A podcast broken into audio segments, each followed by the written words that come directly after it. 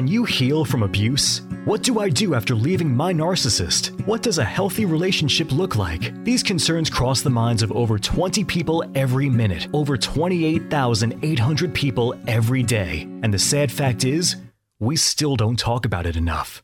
Healing from emotional abuse isn't a band aid situation, but it doesn't have to take years either. The lives of millions of other survivors around the world have been impacted by their narcissist. Yours doesn't have to. To show you how to live a free, confident, and peaceful life, your host and founder of the Healing from Emotional Abuse philosophy, Marissa F. Cohen.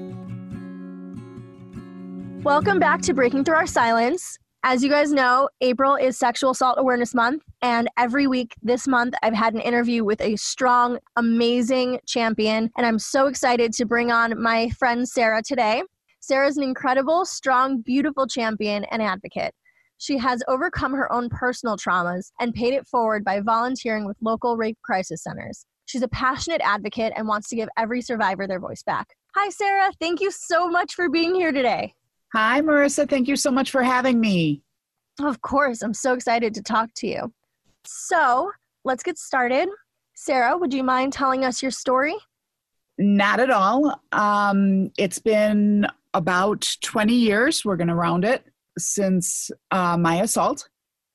And I was a going on a single mom of three kids. I was married at the time. This was an acquaintance of myself and my husband, um, someone that we were friends with, um, both he and his wife. And I was put into a position of being alone with someone that I did not trust and um, didn't listen to those little hairs that stood up on the back of my neck and was alone in a car and was violently assaulted. Oh my God. I was in the process of a divorce and being separated at the time. Um, and I had three young children at home um, under the age of eight or nine, um, all three at home um, that I was responsible for and taking care of. And unfortunately, not that every assault isn't, but the assault um, took a very violent turn, and I had some major medical issues and needed definitely needed medical attention and was unequipped i think emotionally to share what had happened or expose what had happened to anyone. I didn't for a while and meaning a while during that day i sat in a shower for many hours um, sitting in the shower trying to figure out what to do. And ended up going to a work event and collapsing on the ground from a migraine. Um, just told everybody, made my parents come pick me up. I was outside. They picked me up, brought me to a treatment center, not like the emergency room, but like an emergency um, treatment center that was 24 hours. And um, I think they definitely knew and had made some suggestions to see if I wanted to disclose anything at the time. And I was very adamant in nothing happened and I'm just sick. And I had some, you know, medical issues at the time anyway, and was not going to admit to anything because if I didn't admit to it in my young brain at the time, it wasn't true and it would, didn't happen. And I kind of went about the next almost six years with that mindset. And I worked with children with behavioral issues, and many of them came from very difficult situations. And a lot of times abuse was brought up. And I realized that I was obviously not handling the situation very well within myself and started to disclose then to some trusted people and I worked closely with a police department and disclosed to a friend of mine and wanted to know what to do because one of the things that I struggled with the most was that I did not report. And that was a huge, huge struggle for me. My assault resulted several years later in a um, full radical hysterectomy due to injury uh, as well as I was susceptible before, but due to injury from the assault. I attempted to report five or six years later, more for my healing process. I had gone to many therapists at that point in time and wasn't ready to be honest with myself until I had one that finally said, okay, cut the shit and let's talk about your trauma.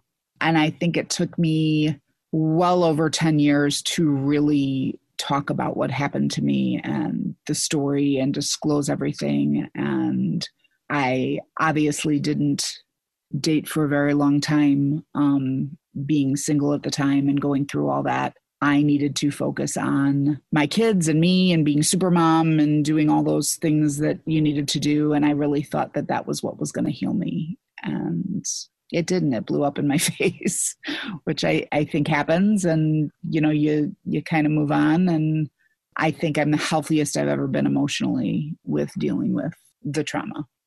Thank you so much for sharing all of that. That's so heart wrenching, you know, going through that and just the person that you are now and the person you've become in spite of that and and after that is it's so eye opening and I'm so proud of you. Thank you. Thank you for Thank sharing you. that. Of Thank course. You. you said you threw yourself in parenting and being super mom. Mm-hmm. Did that give you any sort of relief or how did the kids handle it? I know that your kids still don't know, or maybe My daughter is aware. okay, Um, my sons are not. okay, My now husband is well aware. I think in my situation, one of the things that I didn't mention was the relationship that we had with my rapist. I felt very, very betrayed by my husband at the time for putting me in a known risky situation.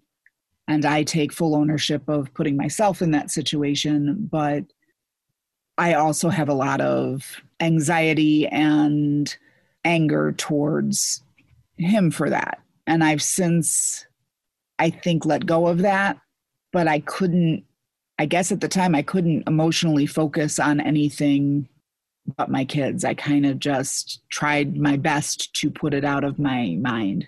And I'm very thankful for having my kids there because that's, I think, the only way I really survived it. that's beautiful. How did it feel when you finally started talking about it? Like, did it give you a sense of relief, or was it terrifying? Yes, is the answer to that question.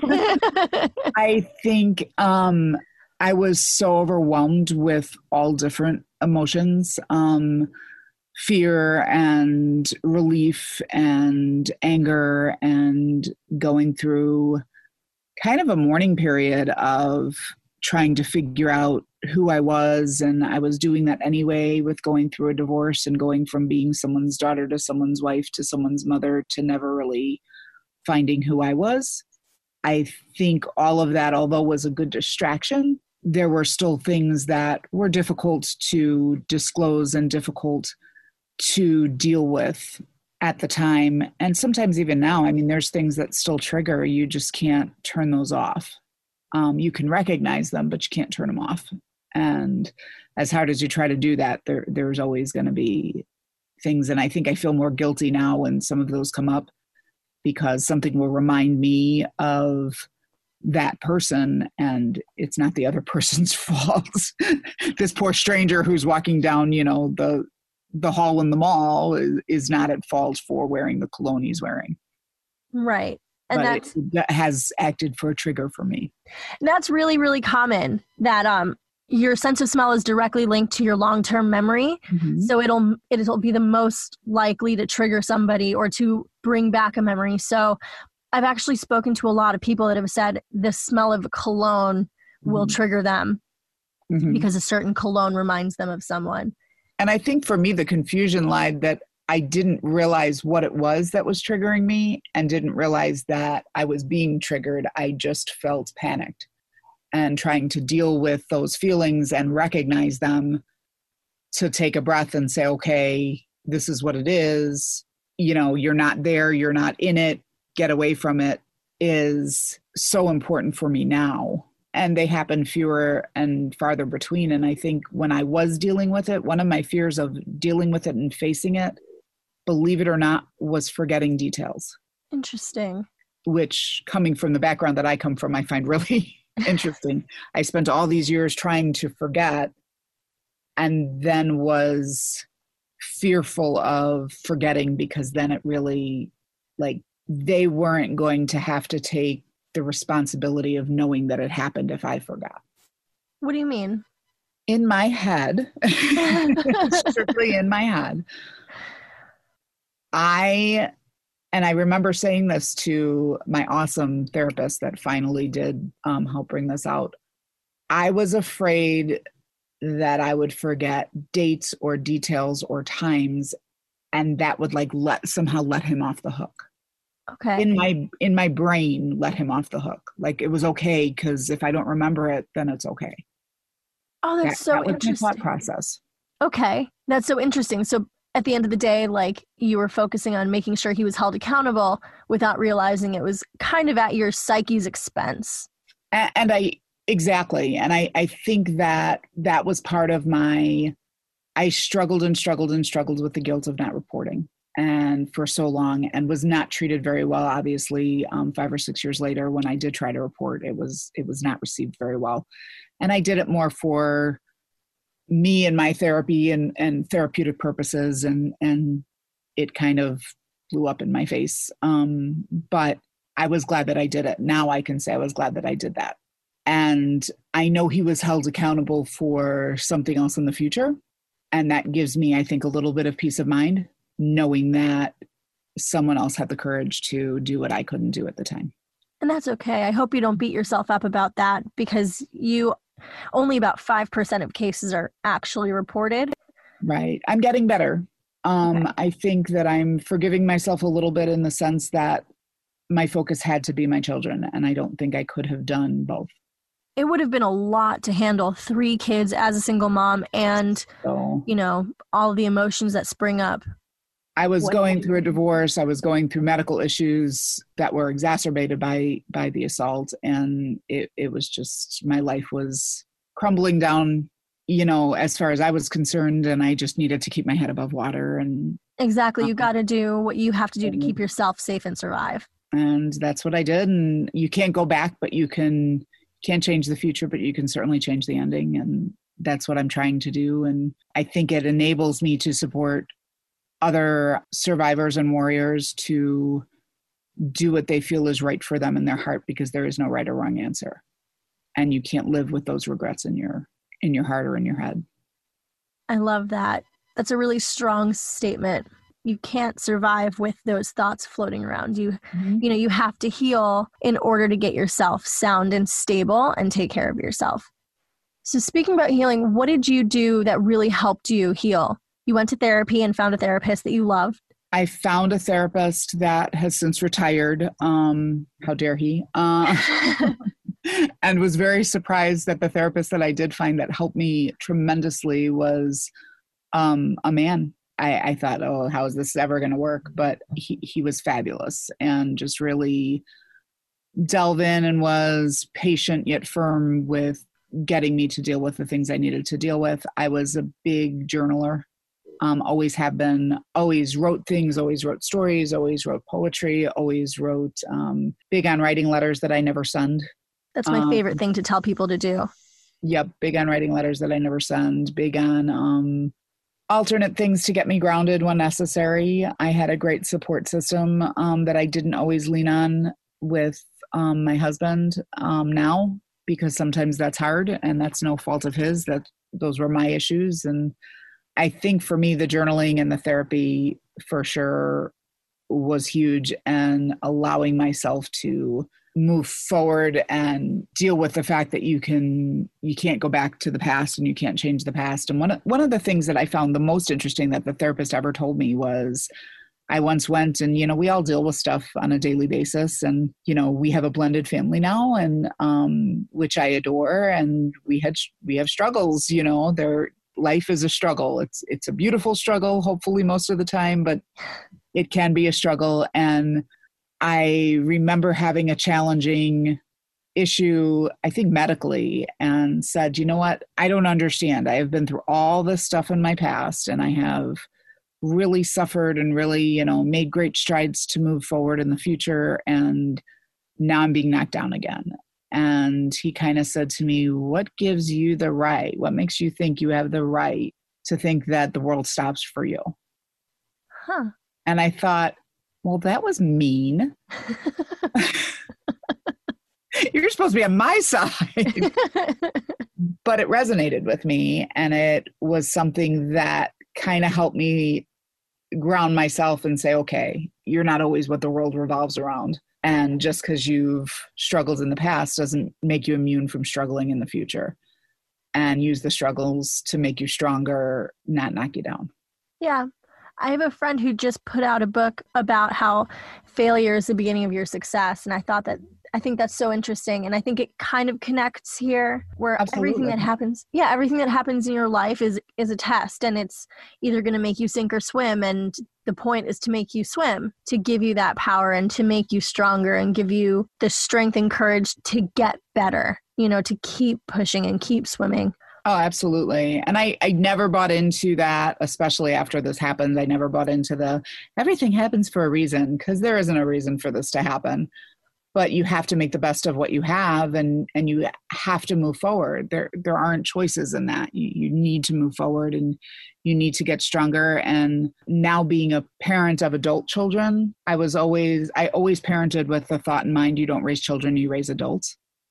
And That- um thanks. Um, I, I have daughters and I look at how I would want them to react. And, you know, sometimes I've learned as a parent also that your kids don't necessarily learn from your mistakes, they have to learn from their own, but you have to lead by example. And I may not have done what I felt was the right thing in the long run at the time, but I had to do what was right for me in hopes that they see the strength that I had to to get to where I am now if you're comfortable answering this question, I'm curious, how did you tell your daughters? What did you say to them? Because they're they're older now, they're in their 20s or 30s. They're in their 20s. I told, so we have a blended family. So my daughter, I consider them all mine. So I do have a daughter and a stepdaughter.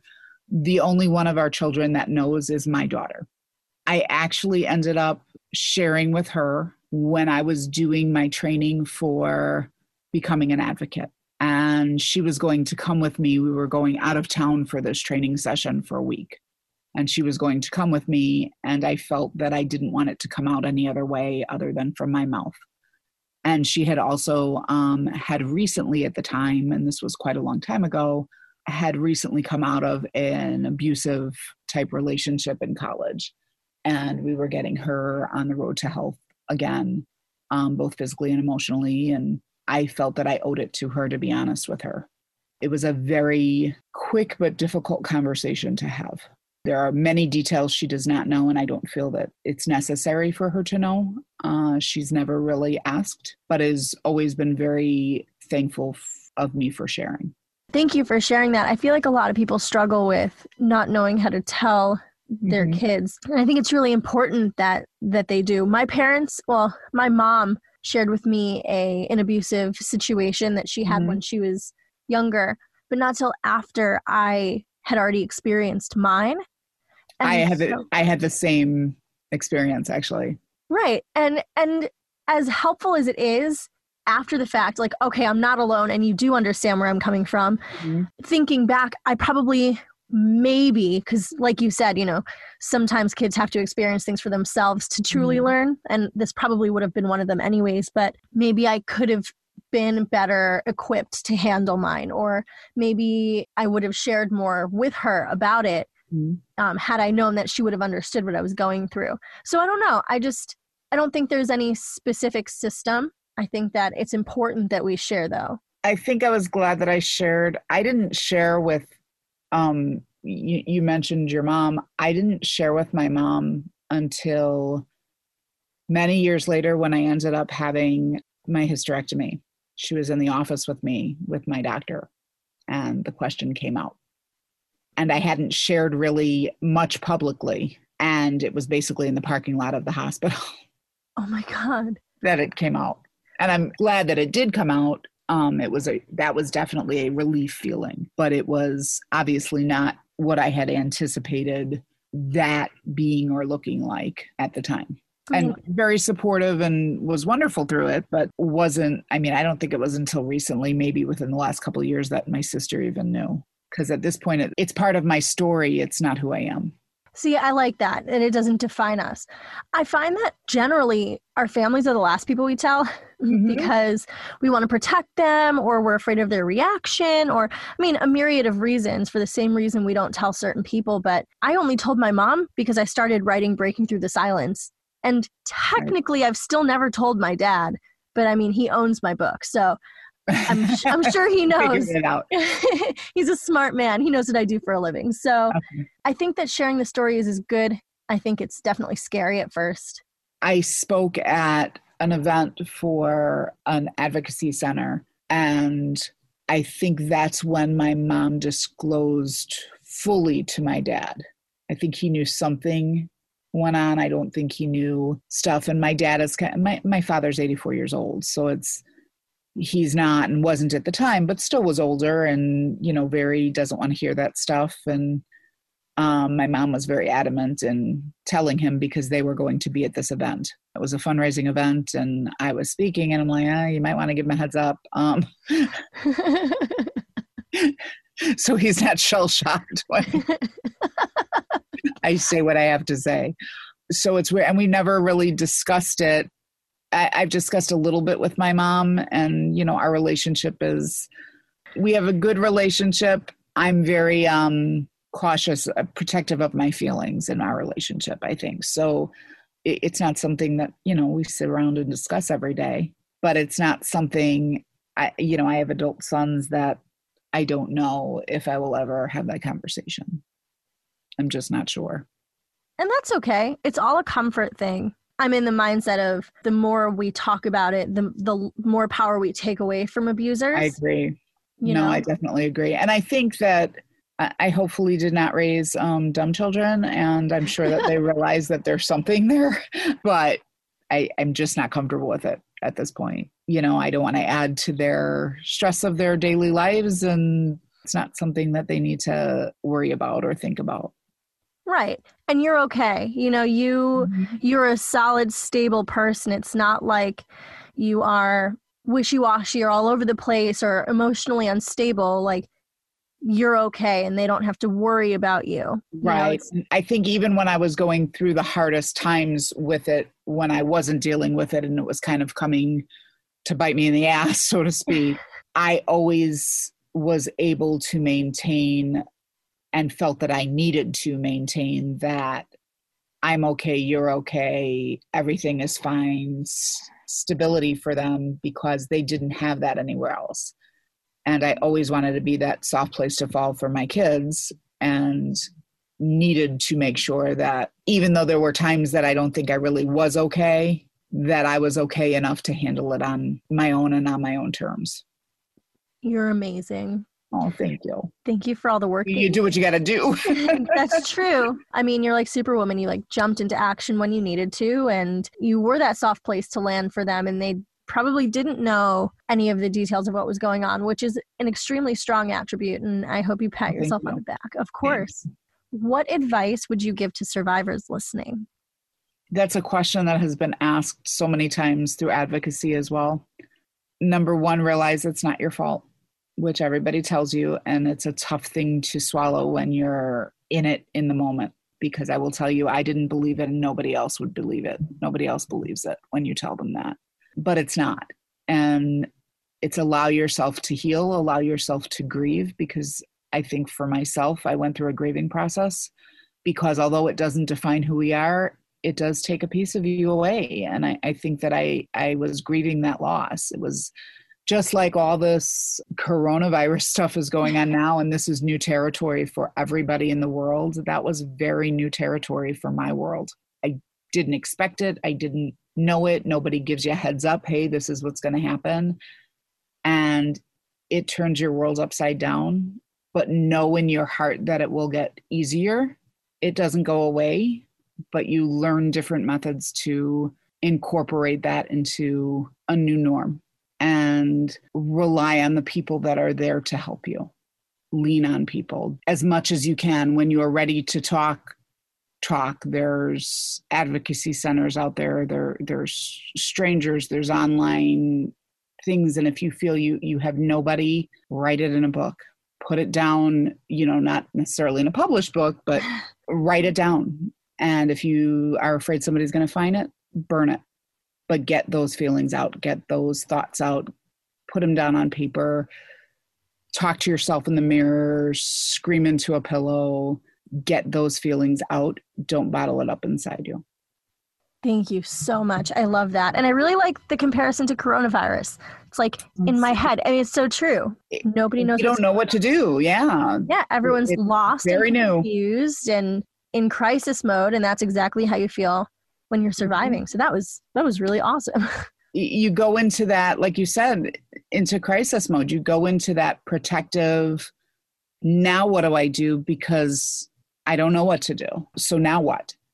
So you just have to take it minute by minute, sometimes not even day by day, and just kind of move forward with how the new norm's going to work itself through. Exactly. Right. Got to take care of the basic necessities first. And then when everything is stable, it's like the hierarchy of needs. You know, when your shelter and necessities are stabilized, then you can move on to the next one and the next one, the next one, and then you can heal and rebuild yourself. And find a place for you internally and externally that you can go and it's just your quiet retreat, whether it be a small little place in an office, a closet, a bedroom. Make that place your comfort zone. Make that place your spot where you can go and just breathe when you need to. I love it. Thank you so, so much, Sarah, for being here today and for discussing all of these actually like very insightful, great topics. And I really appreciate everything that you said and your willingness to share and all the advocacy and beautiful work that you do with me uh, in my businesses in my nonprofit and in the community. You're amazing and you're so strong and i i am so inspired by you every single day. Well thank you for all the work that you do and thank you for sharing it all with me and allowing me to be a part of it